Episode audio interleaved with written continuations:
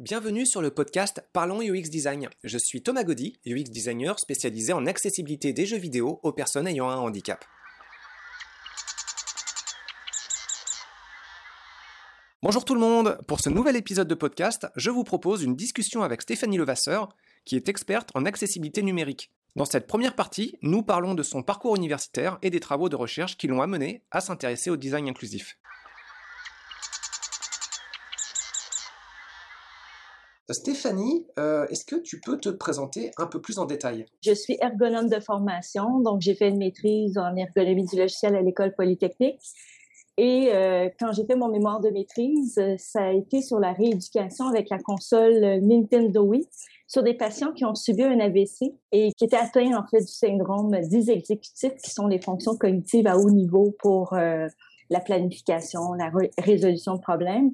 C'est vraiment à ce moment-là que j'ai plongé pendant mes études dans le domaine de l'accessibilité numérique. Finalement, tu t'es intéressé aux jeux vidéo et aux liens qu'il pouvait y avoir entre le jeu vidéo et l'accessibilité en t'intéressant à, la Wiiboard en fait. Hein. J'imagine tu utilisais euh, le plateau, l'espèce de balance connecté de la Wii, c'était ça? Ben, quand j'ai fait ma, revue de littérature, il y avait peu d'études à l'époque, en 2010 environ, euh, sur euh, la, rééducation avec la console Nintendo Wii. En effet, il y avait des, des euh, la rééducation avec le Wiiboard pour des gens qui avaient, des troubles au niveau de l'équilibre, par exemple. Les centres de réadaptation vont utiliser bien souvent le, jeu par défaut qui vient avec la Wii. Donc, c'était Wii, Wii Sport qui est souvent utilisé. Dans mon cas, euh, l'expérimentation était avec un jeu euh, de simulation de, cuisine, de, recettes de cuisine. Et il y avait une étudiante au doctorat qui faisait aussi euh, une recherche avec une évaluation en milieu écologique. En fait, au début, la première semaine, les patients devaient faire des cuisiner des deux, deux plats. Entre-temps, il y avait la rééducation traditionnelle qui est qui est nécessaire quand on vient faire un AVC et la rééducation avec la oui. Et après ça, il y avait d'autres mesures avec la même personne qui faisait les mêmes tâches en cuisine, euh, des vraies tâches de cuisine. Euh, puis j'ai pu observer quand même qu'il y avait une amélioration fil du temps euh, pour compléter de plus en plus de tâches, de recettes de cuisine avec le jeu sur la Wii comme tel. Si je comprends bien, l'usage de la console, en fait, c'était avec les Wiimotes qui permettaient de travailler le geste et la précision du geste par des répétitions dans un cadre plutôt ludique, en fait. Exactement. Puis, en effet, les, les, les, gens qui participaient à l'expérimentation trouvaient ça drôle, trouvaient ça sympathique, mais ils, ils, ils voyaient pas la, valeur ajoutée. Ils, ils pensaient juste que c'est, pensaient pas que ça pouvait les aider euh, euh, au niveau de la, de la motricité, euh, de, de, de, l'attention visuelle, parce qu'un AVC évidemment peut affecter différentes choses comme la vision, la motricité, euh, etc. Donc je sais pas, peut-être qu'aujourd'hui, c'est utilisé davantage, c'est moins vu comme quelque chose de ludique, mais à l'époque, c'était pas pris tant au sérieux là, que ça. comme façon de se rééduquer. Oui, oui. J'ai eu ce problème aussi de prise au sérieux du, du média. Je pense qu'au fur et à mesure, euh, la, la, société continue d'évoluer et que de plus en plus maintenant on considère ce type de technologie. Euh, par contre, la Wii est devenue euh, obsolète maintenant, ça, on en trouve toujours, hein, mais ça devient compliqué. Et puis, mmh euh, bah, du côté de Ludociel pour tous, sa présidente Stéphanie Acré, elle s'était intéressée pendant un moment au potentiel de réadaptation que fournissait la Wii aussi avec la Wii Board. Euh, je ne crois pas qu'elle avait travaillé directement dessus, mais elle avait euh, été, elle avait rencontré des collaborateurs et collègues qui avaient eu l'occasion de, l'utiliser. Et donc, je, pensais au début que tu étais sur ce périphérique-là aussi pour travailler sur l'équilibre. Donc, je comprends, tu travailles bien sur euh, le geste.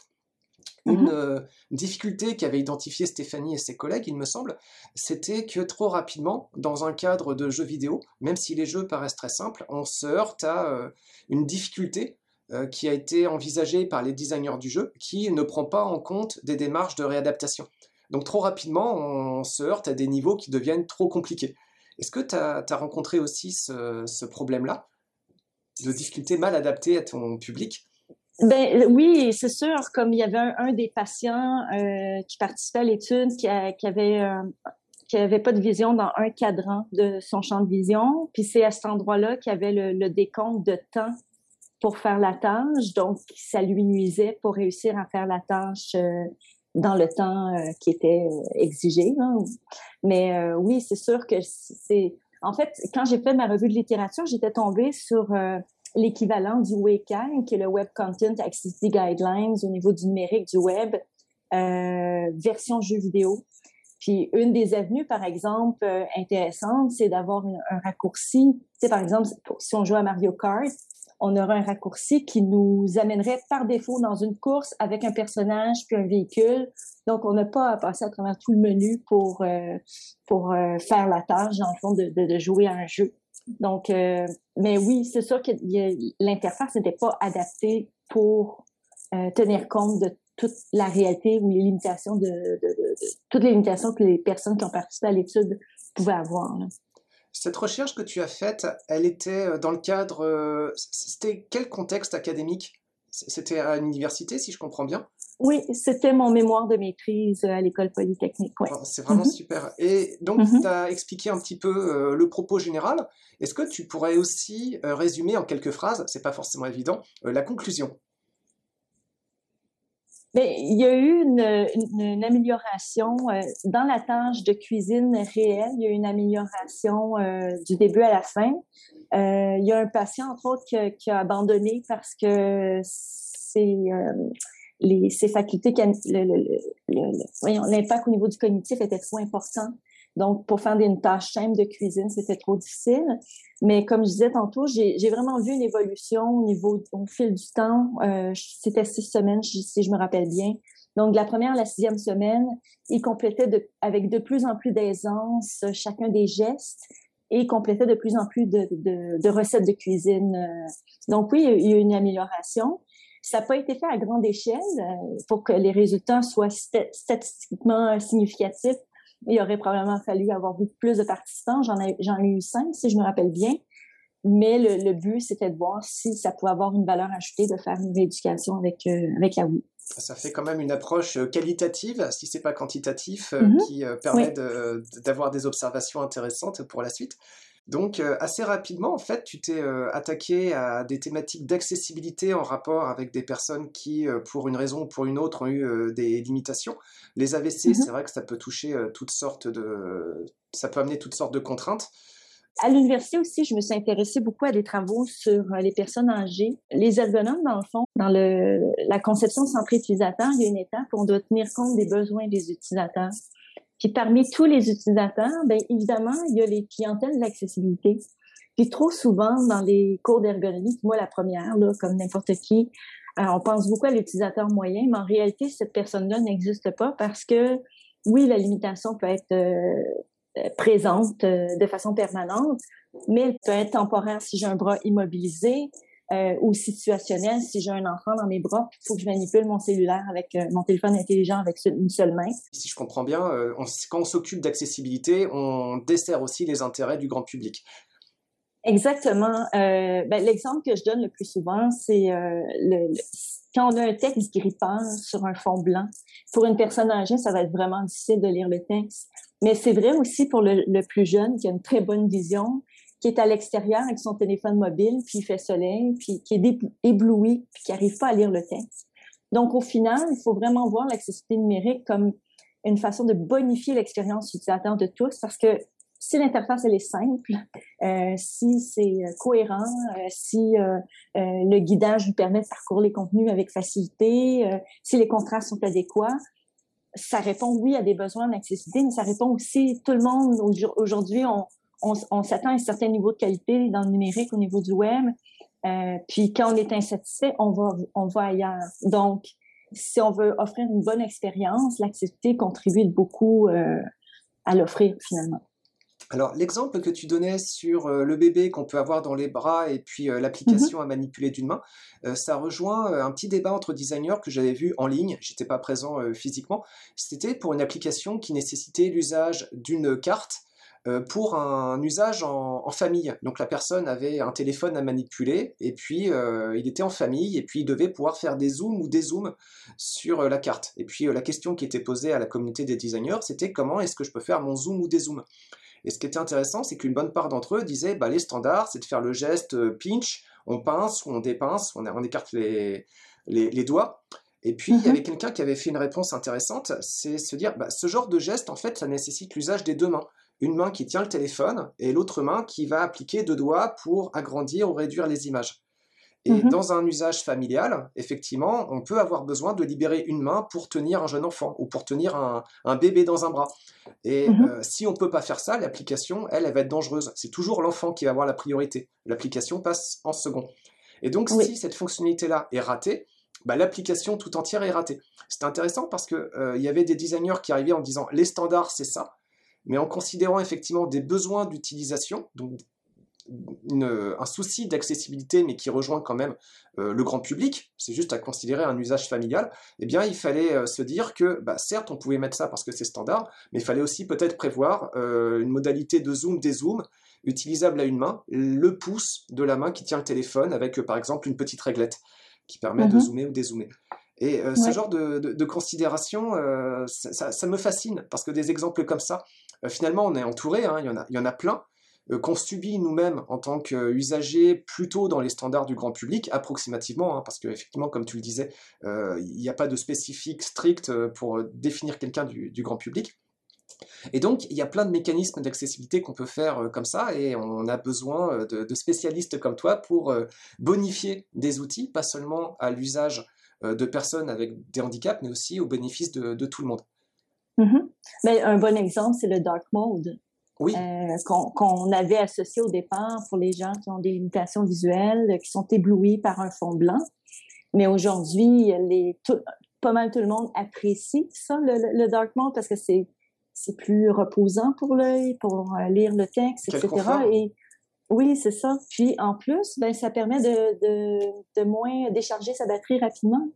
il y a des, donc, il y a des avantages aussi pour euh, monsieur, madame, tout le monde, qui n'a pas nécessairement un problème euh, au niveau de la vision. Ouais, j'avais pas pensé à ça, mais oui, on a besoin de créer moins de lumière au niveau du rendu visuel, donc c'est moins énergivore.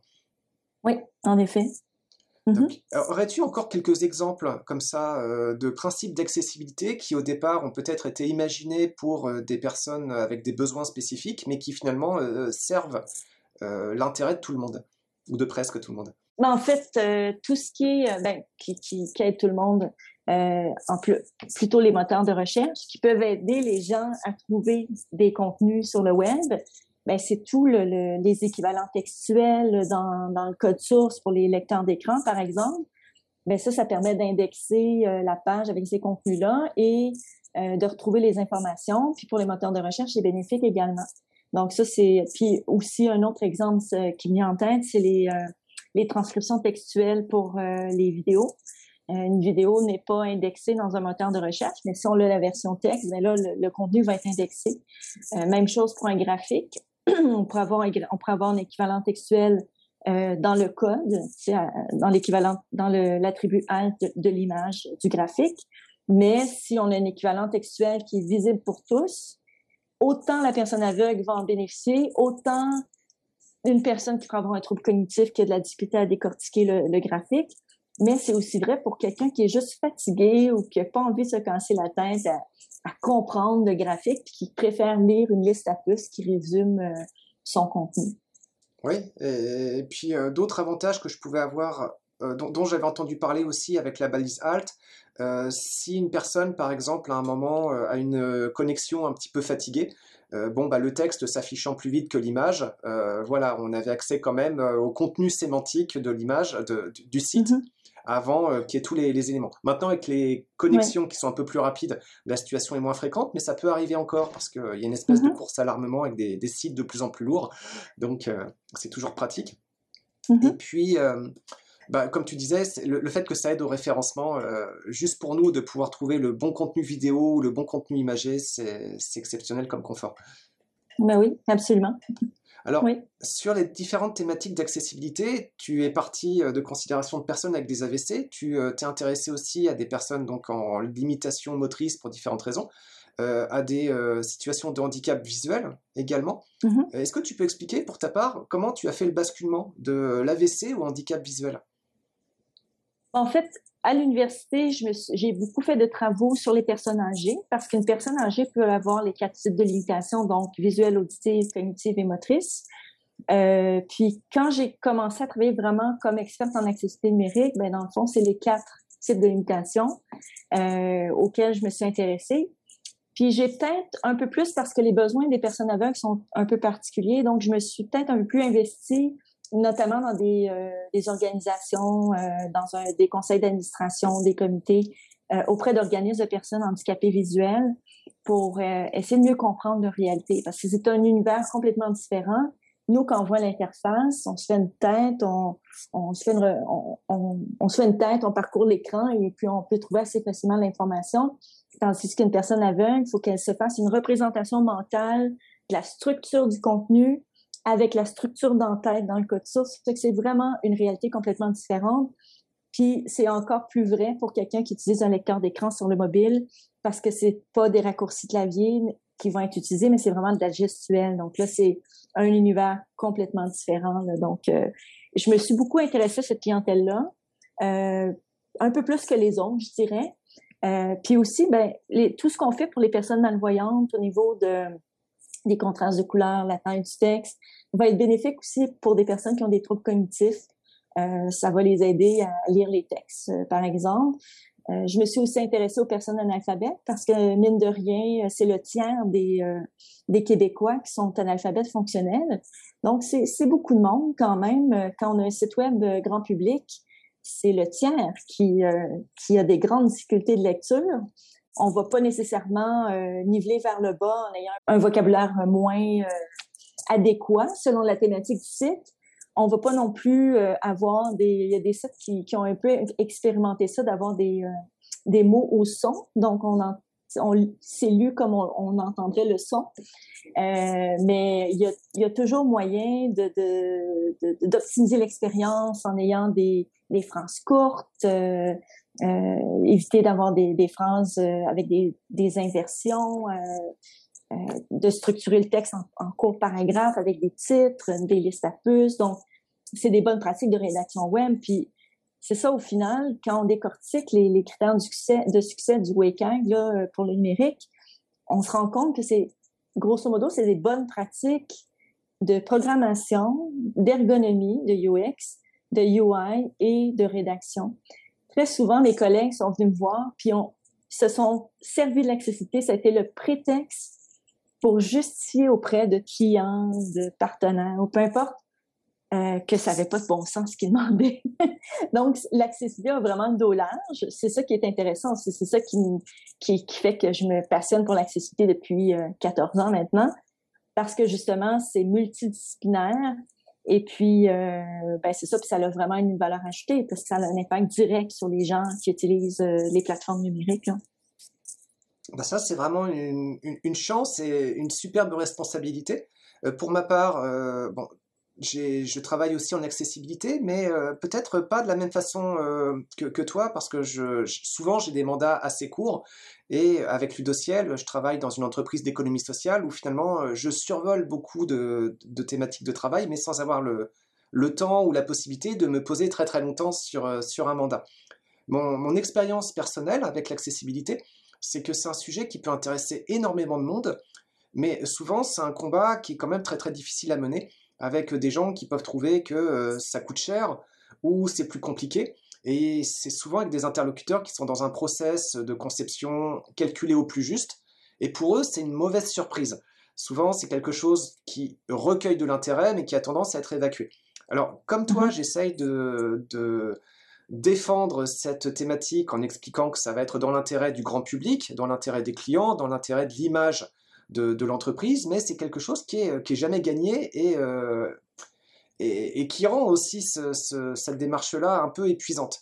Euh, je serais très curieux de savoir, toi, euh, tu as dû rencontrer ce même genre de, situation avec des interlocuteurs parfois très durs à, convaincre. Est-ce que tu as, trouvé un discours ou une façon de présenter l'accessibilité qui soit plus efficace du, du, haut de, ton expérience? Ben c'est ça, j'ai euh, fait du SCRR au fil du temps. Euh, je dirais que la première chose qui est vraiment importante pour que les gens adhèrent à l'accessibilité, c'est de comprendre euh, quelles sont les clientèles de l'accessibilité, c'est quoi leurs caractéristiques et c'est quoi leurs besoins. euh, quand on comprend pourquoi on doit faire quelque chose, on a beaucoup plus de chances que les gens adhèrent et, veuillent entrer puis participer pour réussir euh, à faire des solutions numériques accessibles. Donc ça, c'est, euh, j'ai vu vraiment, euh, moi j'appelle ça des conversions, là, où des, les gens deviennent des, ambassadeurs de l'accessibilité en prenant, en, en, réalisant, parce que quand on connaît pas quelque chose, on ne sait pas que ça existe, on est, à moins de côtoyer des personnes en situation de handicap, on n'est pas familier nécessairement avec leur réalité. Donc, en étant exposé à ça, en, prenant connaissance, entre autres des statistiques. Euh, moi, j'utilise beaucoup l'étude sur l'incapacité euh, de Statistique Canada, où on a les, les statistiques par type de limitation. Euh, donc, ça nous permet de voir le, le, ratio de, de, personnes que ça peut toucher aussi. de faire de l'accessibilité. Puis au final, c'est beaucoup de monde. Au Canada, c'est une personne sur cinq qui est considérée avec une incapacité.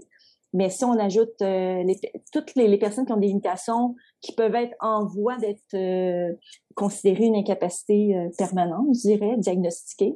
Il y a les personnes âgées, les, les, analphabètes fonctionnels, il y a les nouveaux arrivants qui souvent sont très scolarisés, mais le jargon québécois, la façon de, de parler ou d'écrire, le plus au niveau du numérique, ben ça, ça peut être, ça, ils peuvent ne pas être familiers. Donc, au final, ça, ça, ça va permettre à beaucoup plus que juste des personnes qui se considèrent handicapées euh, d'avoir accès à l'information euh, comme telle. Finalement, euh, tu arrives avec des statistiques qui montrent que une population sans handicap, ça n'existe pas et que même à des fins économiques, souvent c'est l'argument qu'on oppose à l'accessibilité, bah, finalement tu le retournes. Tu dis que pour être plus rentable économiquement, l'accessibilité, elle est primordiale. Sans, sans quoi, mm-hmm. sans quoi on peut se faire peut-être doubler par des compétiteurs. C'est pour ça la, la loi fédérale C81, c'est la, ministre Qualtrough qui euh, était responsable à l'époque. Euh, elle est aveugle, c'est une avocate aveugle euh, qui, est ministre au gouvernement du Canada. Et puis le but de cette loi-là, c'est justement d'être proactif, d'éviter que les personnes en situation de handicap doivent se battre pour dire ben moi j'ai essayé de postuler sur un emploi au gouvernement du Canada mais le site n'était pas accessible. Donc c'est pour éviter justement que les que les personnes en situation de handicap aient toujours à, exiger des, choses. Ça devrait se faire naturellement.